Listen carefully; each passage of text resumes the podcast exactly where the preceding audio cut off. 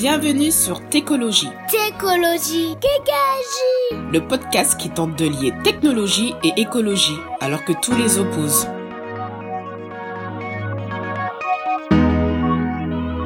Bienvenue dans ce nouvel épisode du podcast Écologie. Aujourd'hui, je suis avec euh, Pierre qui est chez lui. On est en voilà, on est en, audio call euh, par internet, etc. Hein, chacun confiné chez soi. Alors Pierre, je l'ai rencontré. Alors c'est Pierre Roth. C'est bien ça, je le prononce bien? Ouais ouais. Euh, je je t'ai connu par les internets en fait, on s'est jamais rencontré. Je t'ai connu par les internets en décembre. Euh, où euh, voilà tu avais écrit un article où tu, tu parlais de euh, du fait que très peu de développeurs ou en tout cas dans voilà les acteurs du numérique ne se mobilisaient contre la réforme des retraites. J'avais bien aimé ton, ton texte, etc. Donc on, a gardé le contact. Il y a eu On est là, Pointec qui s'est monté par la suite, etc. Et dernièrement, j'ai vu passer comme quoi tu travaillais bah, par rapport à la, à la crise actuelle, la pandémie euh, Covid-19. Tu travaillais sur les respirateurs, toi, en tant que développeur. Donc, euh, je me suis dit, bah tiens, ça serait pas mal de d'échanger avec toi. Euh, bah, je te propose déjà de, nous parler un petit peu de, ton parcours euh, et qu'est-ce que tu fais euh, au quotidien? Quelle est, est ta boîte du coup? Et qu'est-ce que ta boîte fait? Bah, écoute, je, travaille chez EOV, E-O-V-E, une boîte qui, une petite PME de 30 personnes à peu près, qui fait des respirateurs artificiels pour personnes ventilodépendantes. Donc c'est des, appareils très critiques, puisqu'ils fonctionnent 24 heures sur 24 pour maintenir des personnes, euh, maintenir la respiration de, personnes qui ne peuvent pas respirer toutes seules. Donc euh, plutôt euh, pour l'hospitalisation à domicile. Donc nous on travaille beaucoup sur la compacité, la, portabilité du ventilateur pour retrouver un, voilà, un semblant de, vie acceptable pour, pour, les, pour les patients qui sont lourdement touchés par une maladie voilà, quelconque. Ça peut être des myopathies ou des, gens qui sont d'anciens gros fumeurs qui sont, voilà, qui sont très impactés par, voilà, qui ne peuvent plus respirer tout seuls. Voilà, donc moi je suis développeur là-dedans. Euh, j'ai 43 ans, donc ça fait 23 ans que je. 25 ans que je fais du soft. J'ai un profil, j'ai pas mal travaillé dans l'embarqué, j'ai aussi euh, voilà, travaillé sur des plateformes un peu plus grosses, euh, style Linux embarqué, sur des plateformes ARM. Et puis finalement, voilà, aujourd'hui, on est plus sur un système Android. Voilà pour mon, pour mon parcours. Et et oui, aujourd'hui, on travaille euh, un peu à fond sur, euh, sur la production de ventilateurs, de respirateurs artificiels. Et que, qu'est-ce qui, enfin, comment dans ton parcours de vie tu es arrivé à te dire, bah tiens, j'aimerais bien bosser dans, dans la santé, sur les respirateurs, enfin, c'est, c'est assez, en tout cas, c'est assez original. Euh. Ben écoute, euh, les hasards de la vie, mais Ouais, j'ai fait un peu de tout. Hein. J'ai travaillé chez Motorola, j'ai travaillé chez Alstom, j'ai travaillé chez Areva. Euh, et puis euh, j'ai fait une rencontre, une rencontre, euh, voilà, en revenant un peu au pays, comme on dit, puisque j'ai travaillé partout sauf sauf dans ma région natale. Et puis finalement, j'y suis revenu et j'ai trouvé cette boîte qui avec qui j'ai eu un, voilà un coup de foudre sur le domaine, mais avec les individus aussi. Hein. donc et euh, voilà, donc une boîte qui s'appelait Erox il y, a, pas mal de temps. Euh, voilà, qui, était précurseur euh, sur ces respirateurs artificiels en France. Et au final, au final, elle s'est fait racheter par les Américains, des Américains qui nous ont revendu. Bref, l'équipe s'est un peu éparpillée, mais il y, a un, il y a un gars au milieu qui s'appelle Fabien Coteau, qui est le, patron de la boîte maintenant, qui a reconstruit tout ça et qui a, créé EOV. Et donc, euh, tous les anciens sont revenus petit à petit. Et j'ai fait partie du wagon, bien entendu. Et voilà, c'est reparti. Donc voilà, c'est un peu le hasard de, la vie qui m'a amené là, mais euh, c'est que dès qu'on touche à la santé, euh, on est un peu contaminé. C'est-à-dire que voilà, il y a beaucoup de sens au boulot, euh, surtout qu'on fait des respirateurs donc on a le, respirateur le plus petit et le plus léger au monde Et, euh, et, donc ça, ça équipe des enfants, ça peut équiper même des nourrissons. On ventile des, des petits, petits enfants qui, à partir de, de 3 mois. Voilà, tu sais pourquoi tu te lèves le matin. Tu, tu nous as pas parlé de ta localisation du coup? Ah, Moi j'habite euh, face aux Pyrénées. Donc euh, Pau, c'est le, c'est le, c'est là où est le siège de la boîte, mais moi je suis un peu sur les coteaux là en face des Pyrénées. Donc euh, voilà, avec ma, ma, petite famille, ma compagne et mes deux garçons.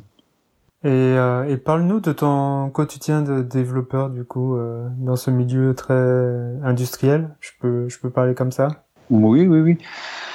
Euh, alors, ben, sur des, bon, sur ailleurs en particulier, la santé en général de toute façon. Et, et en dehors de des jours, enfin, en, en, dehors de la de la crise actuelle, hein, c'est-à-dire ton quotidien avant la crise. On va parler, on va revenir sur sur la crise bien sûr. Euh, alors oui, tout, euh, sur, de, sur une, une, entreprise de cette, euh, dans ce domaine-là particulier, bon, c'est vraiment voilà, c'est high tech et c'est on pousse les, curseurs à fond. Hein. Donc euh, c'est assez sympa puisque tu vois, on est une boîte de 30 personnes, mais il y a les il y a la moitié c'est de la R&D. Donc euh, donc on est une équipe de si j'y mets euh, les testeurs, testeuses, euh, product owners, euh, on doit être presque 10, tu vois, dont, dont 6 softeux. Donc le quotidien, c'est quoi? Ben, Il y a deux parties dans notre respirateur. Je veux dire ventilateur et respirateur, c'est la même chose pour nous. Euh, il y a deux parties. Ben, la partie euh, très enfouie embarquée, donc là, microcontrôleur électronique, euh, euh c'est du code enfoui, donc euh, sans IHM ou très peu, qui va gérer toute l'algorithmique de, de ventilation, qui va s'adapter aux patients selon les, ses pathologies, selon sa, sa morphologie. voilà, donc ça c'est une partie. Et puis il y a toute une deuxième partie qui est plutôt la partie interface graphique qui est un peu moins, un peu moins critique du coup. En termes de, normes médicales, c'est un peu moins critique. Donc là, on va être. Donc euh, la première partie embarquée, ben, ça va être du C, du C, euh, voire de l'assembleur. Euh, voilà. Sur la partie GUI, ben, là, on est plutôt en. nous, c'est du React Native. Donc le monde du JS avec du React, voilà. Redux, Redux Saga. Et, et après, bon, il y a tout ce qui est outillage aussi. Donc là, bah, c'est les outillages, c'est le soft qui viennent programmer les cartes en série, euh, qui viennent les tester par exemple, euh, qui pilotent des bandes de test, qui voilà. Et donc tout ça, c'est plutôt du Node.js, donc euh, de la ligne de commande ou éventuellement des outils de support pour les prestataires de santé qui sont là. C'est des, outils à base d'électrons puisqu'on a comme on est une petite équipe, on a essayé de réduire la, comment dire, la stack technique. Et on est plutôt euh, voilà, du C++, C, C++, et de l'autre côté euh, du euh, Node.js, enfin, environnement JS. Voilà. Donc ça, c'est mon quotidien. Et donc, bah, voilà, hein, des user stories, un backlog, du Kanban, et on livre. Voilà. Bon. donc là, évidemment, des pratiques d'extreme programming. voilà, on essaie de pousser les curseurs à fond dans cette équipe-là. Donc intégration continue, pair programming, euh, revue de code, euh, euh, voilà, base du TDD évidemment, du, du, DDD aussi, et voilà, on essaie de pousser des pratiques à fond et d'avoir une livraison, une livraison continue et assez rapide, sachant que pour sortir un soft médical, il faut vraiment montrer patte blanche, donc c'est du, euh, c'est du deliver on green là. Il faut que tout soit, tout soit vert, tout soit passé. Donc voilà, on a, on a tout ça qui tourne en permanence. Et voilà, une équipe plutôt sympa avec euh, des vieux et des jeunes. Je fais partie des vieux. Il y a quand même euh, sacré, une sacrée expérience dans, dans l'équipe. Et en temps normal, euh, vous, vous produisez combien de respirateurs? En temps normal, alors je vais parler en semaine. en semaine, oui. On produit Ouais, 40, 40 respirateurs par semaine. Je te propose, bah, raconte-nous un peu comment, bah, voilà, le, le, le coronavirus euh, est apparu en Chine. Comment vous, vous l'avez vécu de l'intérieur? À quel moment euh, vous êtes dit, euh, enfin, est-ce que, euh, voilà, au mois de janvier, vous étiez détendu ou pas du tout? Est-ce que, enfin, à quel moment vous êtes dit il y a quelque chose, quoi? Est-ce que c'est janvier? Est-ce que c'est mi-février? Enfin.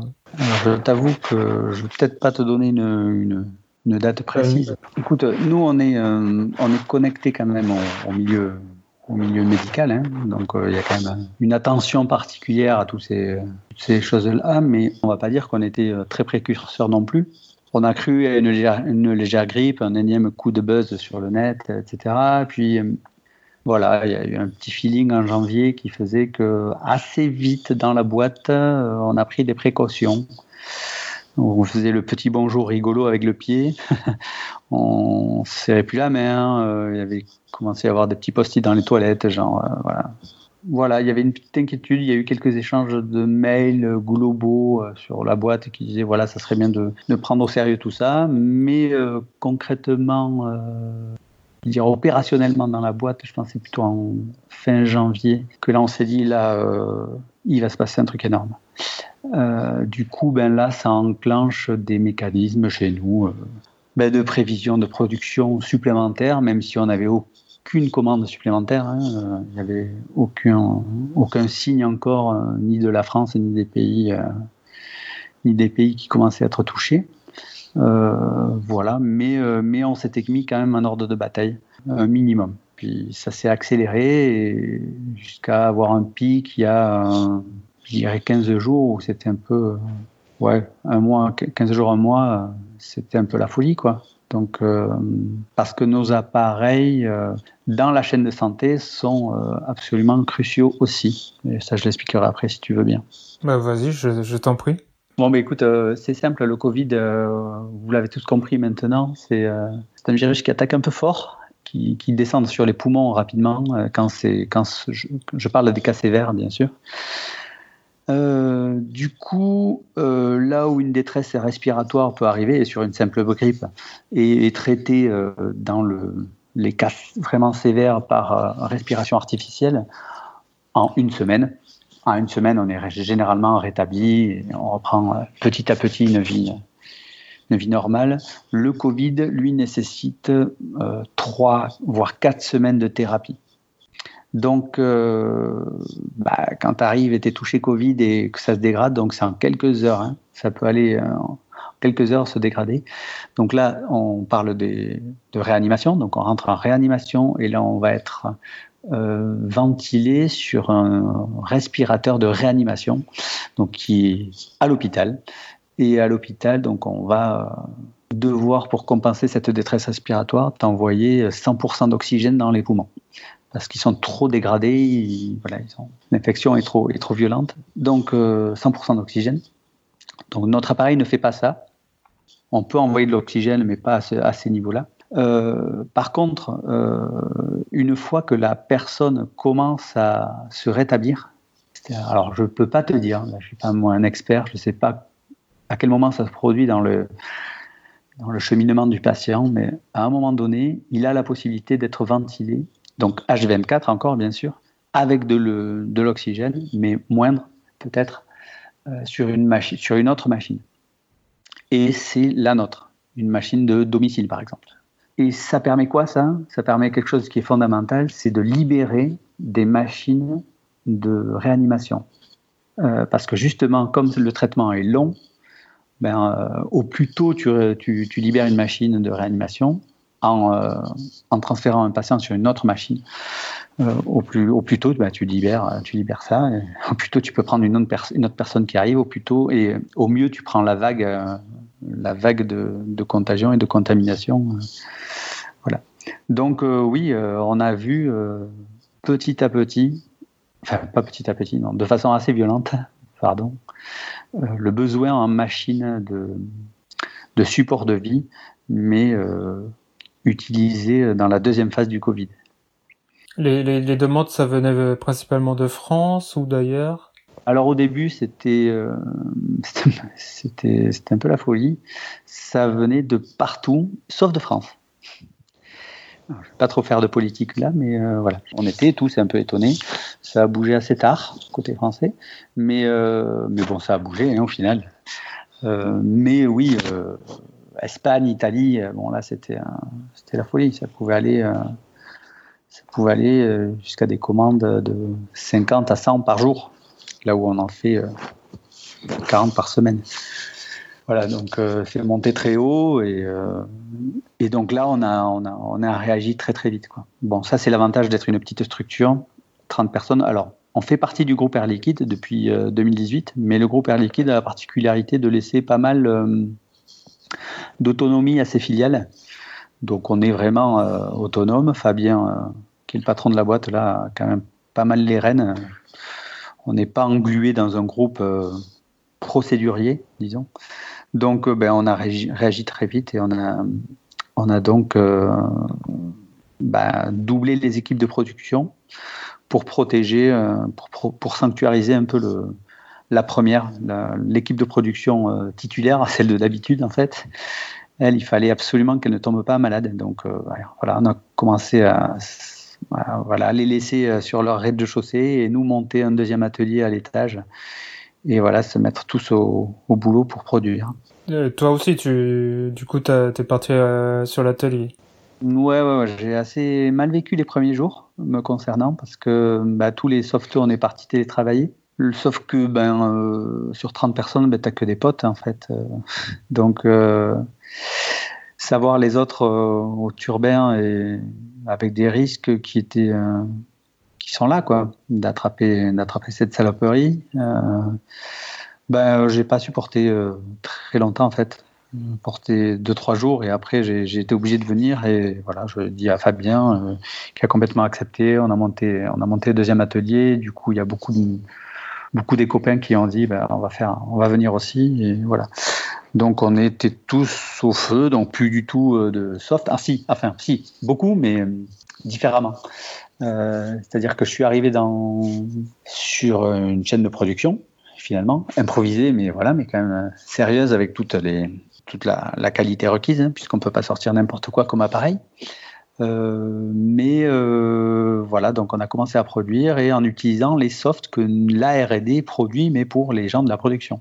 Donc en utilisant nos propres softs. Pour toi, c'était la première fois. C'était la première fois que tu allais à l'atelier, tu allais, allais vraiment utiliser, non? Euh, non, parce que, parce que j'aime bien les vies ma vie. Et j'avais demandé déjà à, descendre 15 euh, jours en prod pour, euh, pour me rendre compte, en fait. Pour me rendre compte, ben, parce que le soft auquel j'ai participé, voilà, je suis le, mainteneur principal sur le sujet, ben, est le soft qui permet de faire le contrôle final des machines. voilà, que j'ai développé ben, avec Product Owner. Je lui fais un petit coucou à Diego.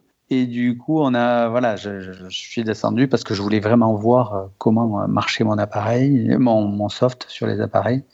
Voilà, j'étais déjà descendu, mais euh, voilà, c'est très rare quand même. Hein.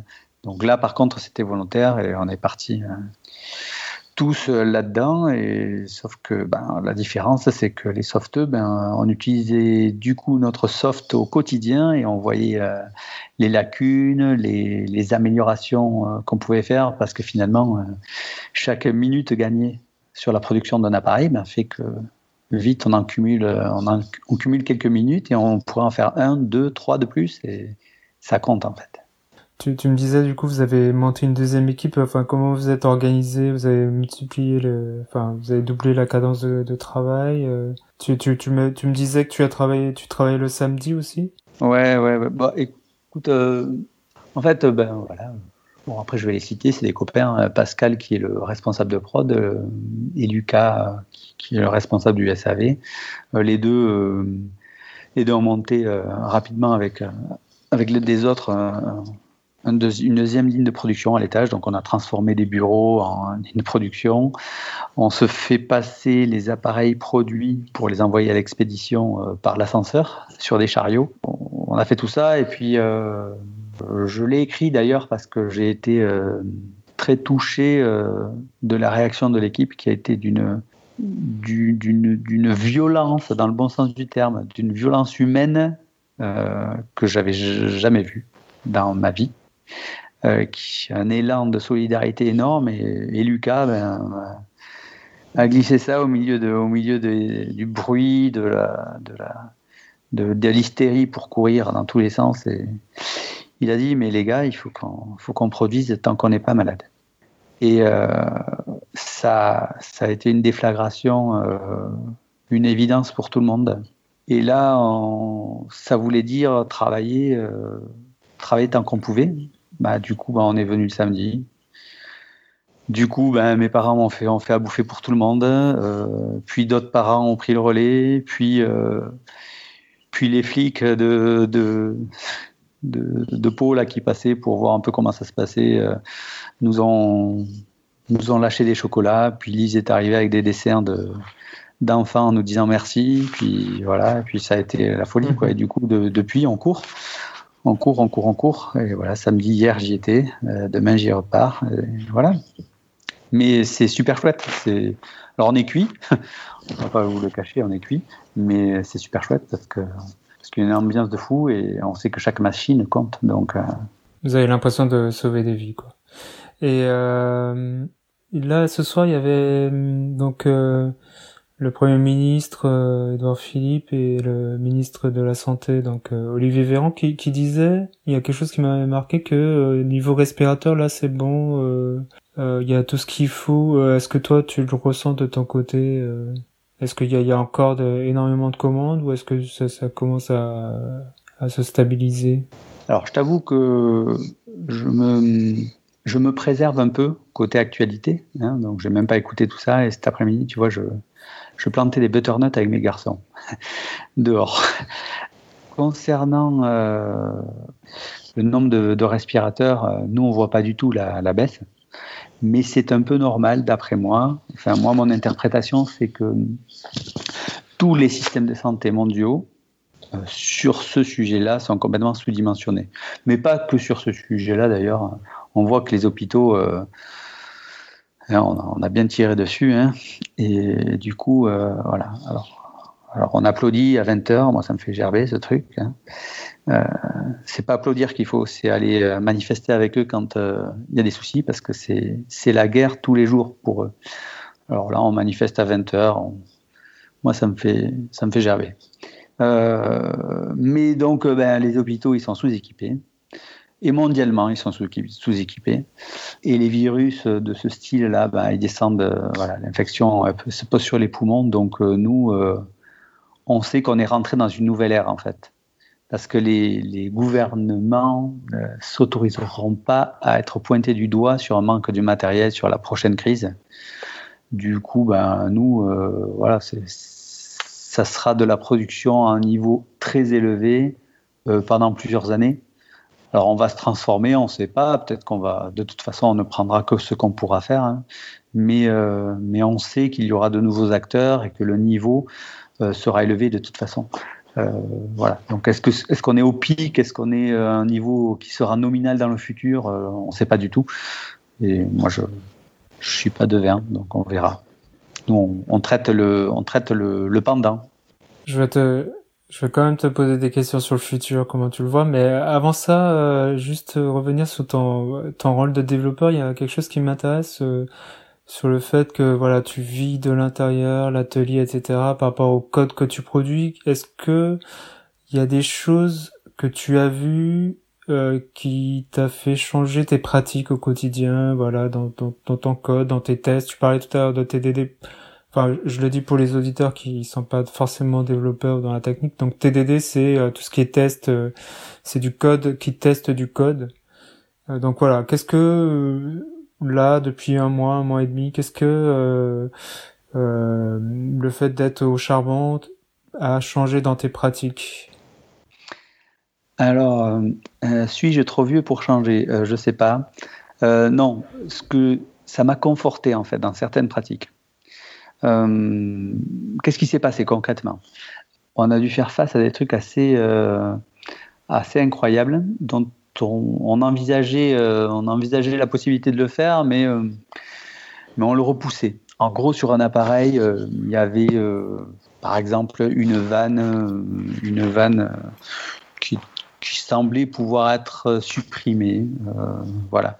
Il y avait euh, voilà, c'est une turbine haute vitesse, il y en aura peut-être une autre à mettre. Voilà. Mais en fait, ce qui s'est passé, c'est qu'on a eu des obsolescences, euh, pas des obsolescences, mais des, fournisseurs qui suivaient pas. Et quand tu as un fournisseur qui ne suit pas, ben, le moindre élément de, l'appareil, s'il n'est pas là, ben, tu ne fais pas l'appareil. Donc ben, la R&D, elle a été sur le pont à bloc pour, euh, pour trouver des solutions pour parer au manque de ce capteur ne se fait plus. Qu'est-ce qu'on fait? Ben, Je pense à Stéphane. Là, Stéphane, il a pris une imprimante 3D, il en a fait un autre. Mais du coup, la régule, la régulation de, des flux euh, vers le patient n'était plus la même. Donc, on a fait une autre version, etc., etc. On a enlevé cette vanne. Du coup, dans le test de contrôle final, il fallait plus la faire, etc. Bon, moi, ce qui me conforte dans mes pratiques, c'est que toutes les pratiques d'extrême programming euh, nous ont sauvés en fait. Parce que quand tu dois réaliser une version tout de suite et que tu ne peux pas te permettre de régression, ben il n'y a que l'automatisation des tests qui fait que tu joues, tu es sur un trapèze certes, mais tu as un filet de sécurité en bas. Euh, voilà. Au commit, tu sais que Pam, la CI, elle prend le relais, elle te build tout ça, elle joue tous les tests et c'est vert. C'est-à-dire que c'est pas pire qu'avant. Et c'est déjà pas mal de savoir ça quand tu es softeux, euh, que tu n'as pas tout cassé.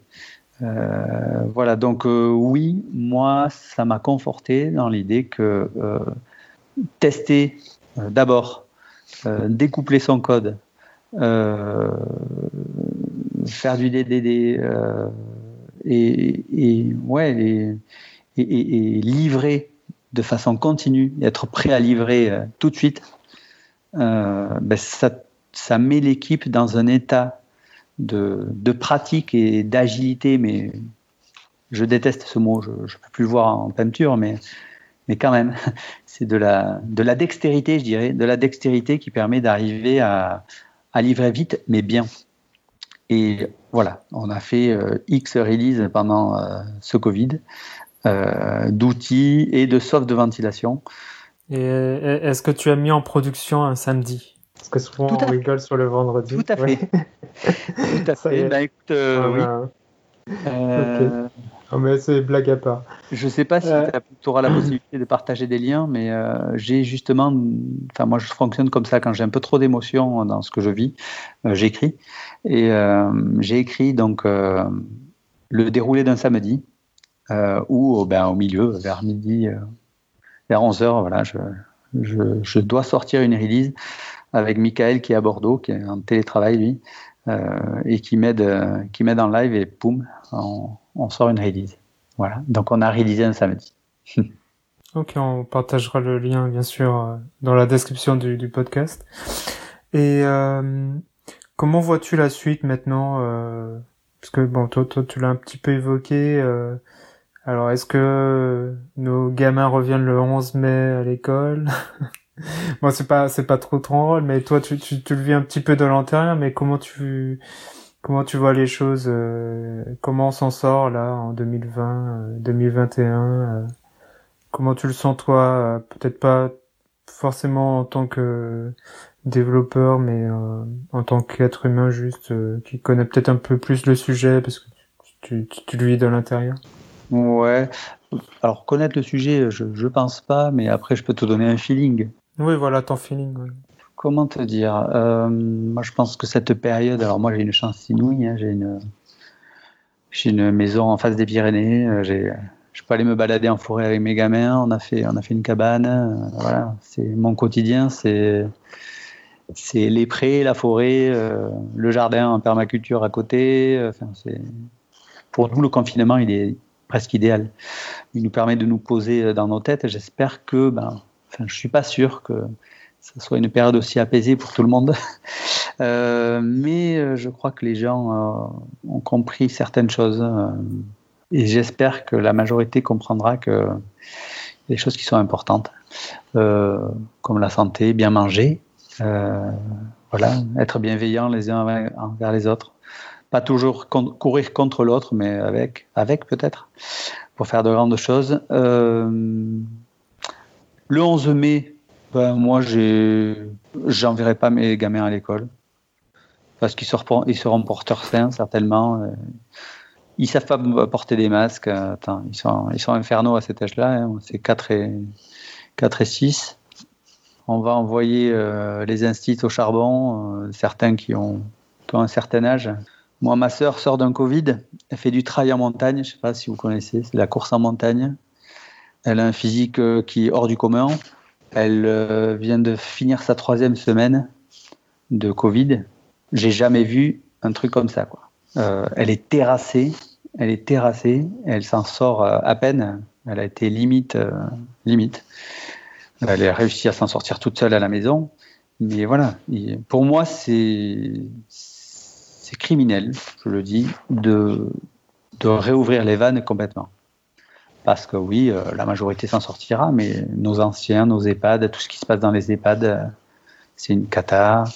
Euh, il faut savoir qu'il y a des gens qui, voilà, qui, n'en perdent pas leur mort, quoi. Donc, euh, c'est, ouais, pour moi, c'est d'une violence inouïe. On, on, met encore le. Pourquoi on met les gamins à l'école? Parce qu'il faut que les papas et les mamans aillent travailler pour euh, pour lancer la machine et pour euh, brûler du pétrole et bouffer cette planète. Moi, je suis pas d'accord. Je suis plus d'accord avec ça. Donc voilà, j'espère qu'on sera nombreux à ne pas être d'accord avec ça et, et, redémarrer, mais de façon sobre. comment tu vois les choses? Est-ce que comment on peut faire changer les choses euh, Est-ce que euh, comment manifester en étant confiné? Comment comment dire que le monde d'avant, ben on veut pas on veut pas le redémarrer, mais on veut autre chose. Oh ben c'est, en plus là on est un peu coincé, c'est-à-dire qu'on aimerait bien le dire très fort et tous ensemble, mais on peut pas. Donc euh, là, c'est compliqué.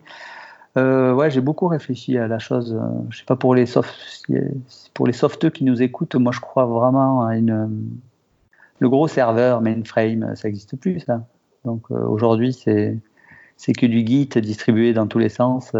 voilà, c'est du c'est du serverless. Tu sais pas sur qui tu tapes en fait et c'est résilient. Du coup moi, ce que j'imagine, ce que j'aimerais, c'est c'est une société euh, résiliente avec des petites euh, communautés entre guillemets. Mais euh, voilà, autour de petites villes, moi j'encourage tous les Parisiens qui sont dans 40 mètres carrés en train de, se prendre la tête sur, sur ce confinement. Mais nous on le vit très bien en province. Il y a des super super jobs et des super et des bons salaires et, et le week-end on fait du VTT, on, on, va à la plage, on va à la montagne, euh, et on fait, on peut, voilà. Et, là, du coup, il faudrait repenser une société pour moi euh, complètement distribuée avec des petits hôpitaux, des petites AMAP, des petits producteurs, euh, voilà, tout local. Et puis on on se, on se rejoindrait pour sur des communautés un peu plus grosses pour euh, des choses qui sont un peu plus compliquées à faire à un niveau local parce que plus technique ou demandant plus de, moyens. Voilà, moi je suis assez fan du municipalisme libertaire de Bookchin et compagnie. Voilà, je pense que euh, faudra ne pas attendre que ce monde advienne ou qu'il mange l'autre euh, ou qu'il remplace l'autre. Je pense qu'il faut qu'il naisse à côté et qu'il le remplace petit à petit. Voilà. Donc oui, je me suis posé cette question. Euh, moi, ce que je fais, c'est que, en fait, il faut faire, il faut se mettre dans l'action. Euh, tous ceux qui sont hésitants, moi j'aimerais bien euh, plus tard, dans cinq ans, je ferai, je sais pas, j'aurai cette baraque là-bas ou je ferai, j'essaierai de me concentrer sur la bouffe. Non, bah, il faut le faire maintenant. Donc moi, mon objectif numéro un, si je dois parler de façon très personnelle, c'est que ma famille mange Planter des butternuts. Voilà, elle plante des butternuts. Moi, j'ai un jardin, mhm. j'ai fait mes planches de permaculture. Je veux que mon petit terrain ici soit un espace de biodiversité, un îlot de, un îlot de secours pour tout ce qui se trouve autour. Voilà, je suis très content de voir des petites abeilles noires ici, du, des abeilles noires de sauvages qui viennent, qui viennent dans, dans mes genêts. Voilà. Et je pense que si chacun fait ça, enfin chacun fait son chemin, celui-là entre autres, mais chacun décide et fait qu'on arrête d'attendre d'attendre que l'État bouge parce que de toute façon l'État l'État est piloté par les lobbies pour moi. Euh, il n'y a pas d'autre termes bah, il va falloir bouger euh, chacun à sa place. Et chacun à sa place si on bouge là il peut se passer une belle histoire je te propose qu'on s'arrête euh, sur ces belles paroles. Euh, en tout cas, merci, merci Pierre d'avoir pris le temps. Euh, je sais que t'es très fatigué, j'imagine, euh, de fait de bosser six jours sur euh, sur sept. En tout cas, merci pour tout ce que tu fais et merci en tout cas d'avoir pris le temps de, de partager ça avec nous. Et puis j'espère que ta sœur aille mieux, bien sûr, et que et que tout votre travail va payer, bien sûr, et que le maximum de, de monde puisse être sauvé grâce à ça. Et puis qu'on sorte par le haut, effectivement, et que on revienne pas dans le l'ancien monde et que effectivement qu'on construise un nouveau monde basé sur euh, l'écologie et la bienveillance, comme tu l'as dit. Merci beaucoup. Bon bah écoute, merci beaucoup à toi aussi. À, à très bientôt. Question bonus que j'ai oublié de poser à Pierre Payot. Son avis sur les initiatives de Makers, l'utilisation des masques Decathlon ou autres respirateurs bricolés. Il m'a répondu par email ceci, que c'est très bien. Ça illustre parfaitement ce que l'homme peut faire en collaborant, et la collaboration est bien plus puissante que la compétition. Un bémol cependant, dit-il, ces appareils ne sont pas des respirateurs de life support. Ils n'obéissent pas aux mêmes normes, mais certains font le job. Il n'a pas d'avis sur la qualité des produits, mais est très heureux de l'énergie humaine déployée pour trouver des solutions. Merci d'avoir écouté cet épisode et je vous dis à bientôt.